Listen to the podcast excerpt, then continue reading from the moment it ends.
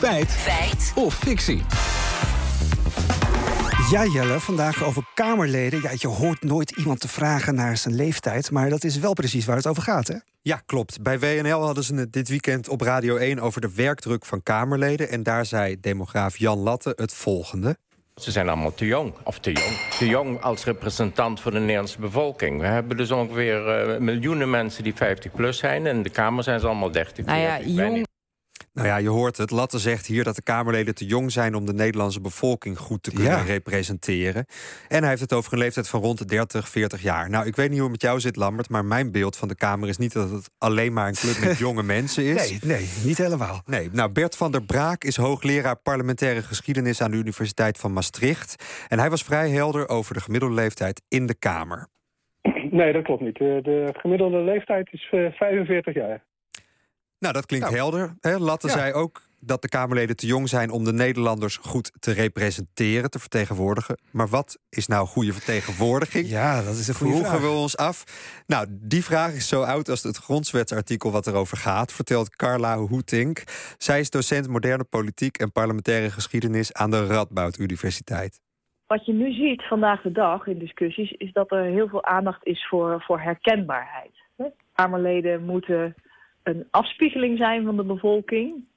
Eh, dus ook van leeftijd, maar ook van verschillende maatschappelijke achtergronden, ehm, etniciteit, regio. Nou, dat klinkt als een heel lijstje aan eisen waar eh, aan een goed Kamerlid moet voldoen, Jelle. Zeker, en terecht. Maar Hoetink doet er nog een schepje bovenop. parlementariër moet weten wat er aan zorgen en wensen in de verschillende groepen aanwezig is. Maar hij moet ook weer voldoende afstand hebben om al die verschillende geluiden te kunnen, kunnen afwegen. En ook dingen mee te nemen die bijvoorbeeld gaan meer over de positie van Nederland in de wereld. Of eh, de leefbaarheid van ons grondgebied over 200 jaar. eh, over toekomstige generaties nadenken. Oké, oké. Nou, als we al die factoren dan bij elkaar pakken, is onze bevolking dan goed vertegenwoordigd in de Tweede Kamer? Daar hebben Hoetink en Van den Braak niet veel op aan te merken. Er zijn meer fracties dan ooit. Maar ook dat brengt de nodige problemen met zich mee, vertelt Van den Braak.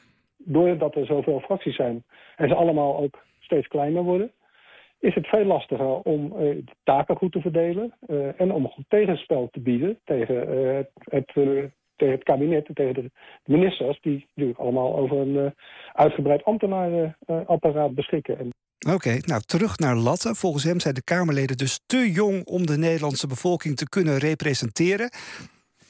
Nou, Lam nou Ja? Lammert, kijk, dat hebben we ook uitgezocht. Sorry. Namelijk bij het Centraal Bureau voor de Statistiek. En Ja. let op, wat blijkt. De gemiddelde leeftijd van de Nederlander is 42,4 jaar. Oké, 42,4 jaar. En van de Kamerleden? Dat wordt interessant. Dat is 45 jaar. Ha, oké. Nou, ik moet het je toch nog even vragen voor de vorm. Maar ik voel hem geloof ik al wel een heel klein beetje aankomen. Maar is de uitspraak van Jan Latte feit of fictie? We moeten concluderen, fictie. Dank